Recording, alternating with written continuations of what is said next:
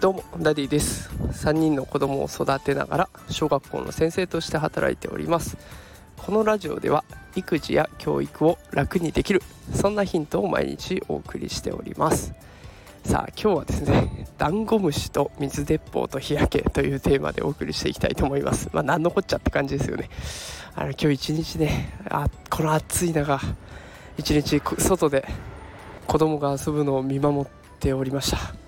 でなぜかねうちの子たち、えー、3人いるんですけれども今日みんなで最初ダンゴムシを捕まえるんだということで、えー、花壇のねなんか端っこの方のこうジメジメしたところでダンゴムシをいっぱい見つけてましたね。でそれを飼うんだと言って砂場のバケツを持ってきてでそこにダンゴムシを23匹入れてるんですよ。で何食べるかよく分かんないからとりあえず枯れ葉を入れているということでダンゴムシを飼い始めました。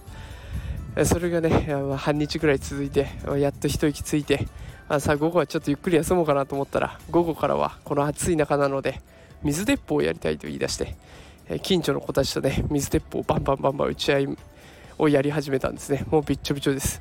で私はその間休めるかなと思ったら一番下の子が3歳で真ん中の子が5歳なんですけど結局水鉄砲やるにしても自分で水を入れきらないんですね。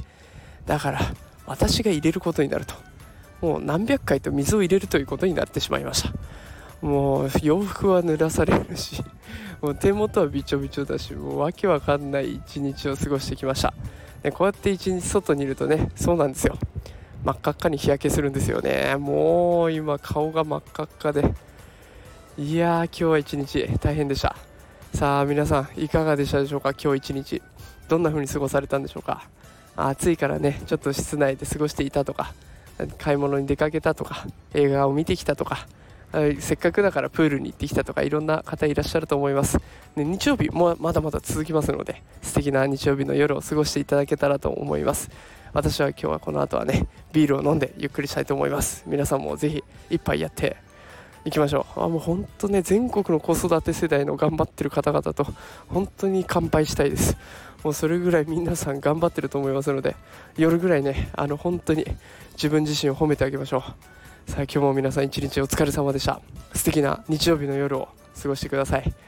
また明日からも放送毎日やっていきますのでよかったら聞いてください。それでは今日も一日お疲れ様でした。また明日会いましょう。さよなら。